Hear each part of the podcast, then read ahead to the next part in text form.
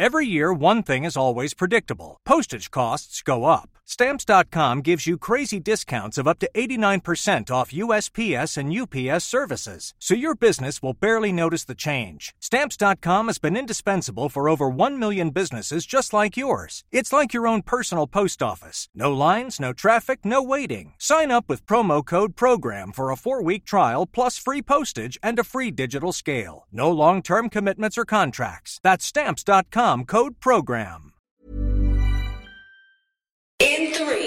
Two, one. Seven things you probably didn't know you need to know. I'm Jamie East, and this, this is the Smart Seven. Well, good morning, everybody. It's Tuesday, the 13th of July, and it's French Fries Day. Yum. And a big happy birthday to Patrick Stewart, Benny Benassi, Cameron Crowe, and Harrison Ford. There were 34,471 new cases of COVID 19 yesterday and six additional deaths. Boris was back in the Big Blue briefing room with one thing on his mind. Well, actually, two things, sorry. Firstly, he wanted to talk about football and to tackle some of the shocking racist abuse aimed at the black players in the England squad. They brought joy to this country, and I know that they will continue to do so.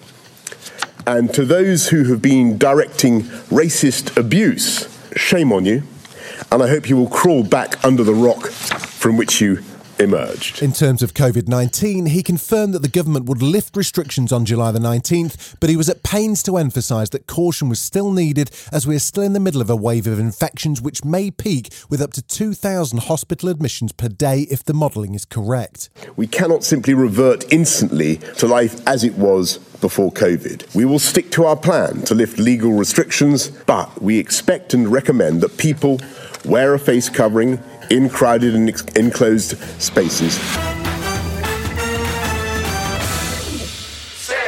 Health Secretary Sajid Javid was on his feet in the Commons and he laid out the government plan to tackle the virus in the summer. There will never be a perfect time to take this step, but moving forward next week gives us the best possible chance of a return to normal life. If we wait longer, then we risk pushing the virus towards winter when the virus will have an advantage, or worse still, we will not be opening up at all. Masks will no longer be mandatory but will still be advised on public transport, and social distancing restrictions will be lifted, as will the work from home guidance, although now the government's suggesting a gradual return to the office. Labour Shadow Health Secretary Jonathan Ashworth took a different view of the government plan. The Secretary of State has taken a high risk, indeed fatalistic approach. And instead of caution, He's pushing his foot down on the accelerator while throwing the seatbelts off.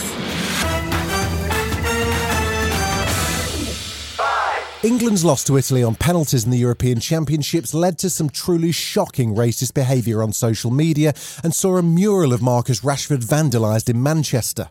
Local people covered the graffiti with positive messages, and Marcus thanked him in his own statement last night. England manager Gareth Southgate says it's not right. It's just not what we stand for. We, we I think, have been a a beacon of light in bringing people together. Matters certainly weren't helped by politicians like Boris and Priti Patel encouraging those who booed when the players took the knee before games. And former player and Liverpool legend John Barnes says the problem is not just football. We have to stop feeling that football can solve this problem. Society has this problem, solve this problem. So we can't be so naive as to feel that we're coming together in a harmonious fashion socially from a racial, sexist, or homophobic point of view because Marcus Rashford has scored a penalty. So, in other words, if he misses the penalty, he's going to get racist abuse, but if he scores the penalty, the ills of the world are solved.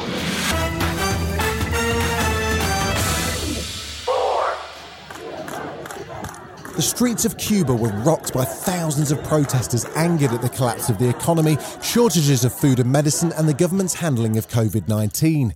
In a TV address, the President Miguel Diaz Canel blamed the US for the protests and called for an end to sanctions, which he said are a form of economic suffocation.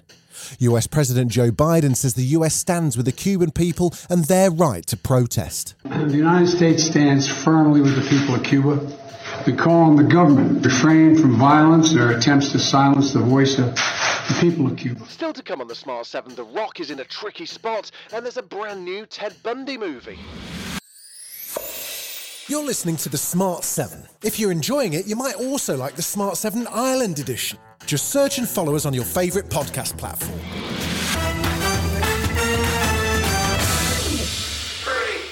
Believe it or not, there are only 10 days to go until the Olympics begin in Tokyo, with no spectators and public protests that they're taking part at all. As various countries warm up for the events, the US men's basketball team experienced the shock of a lifetime as they first lost a game to the Nigerian national team and now a second game to the Australians, the US's first back to back defeats. The US had never lost a game to an African team, and the six time Olympic champions seemed stunned. And Nigeria has upset the United States in an exhibition game 90 to 87. And for that national team, that is the biggest win in the country's history. And to your point, maybe the continent of Africa for any nation. Notorious serial killer Ted Bundy confessed to killing 30 women and was suspected of killing many more. He was executed in 1989 in Florida, but Hollywood's fascination with him continues. Following 2019's Zac Efron Sky movie Extremely Wicked, Shockingly Evil and Vile, comes another Ted Bundy movie, this one starring Elijah Wood and Luke Kirby, called No Man of God. It is February 13th, 1986. This is Agent Bill Hagmaier. I'm sitting with Theodore. No, Ted. I'm sitting with Ted Bundy. Ted Bundy has 13 hours to live, and he is using those hours to try and buy himself more time. He's ready to talk. He said he's ready to confess to everything, but only talk to one person. There are families out there looking for answers. The world needs to know why he killed those girls. You're some hotshot young upstart, and I'm your next big case. You're going to be the guy who broke me. There are a lot of myths and misunderstandings about me. What are you going to tell me? Everything.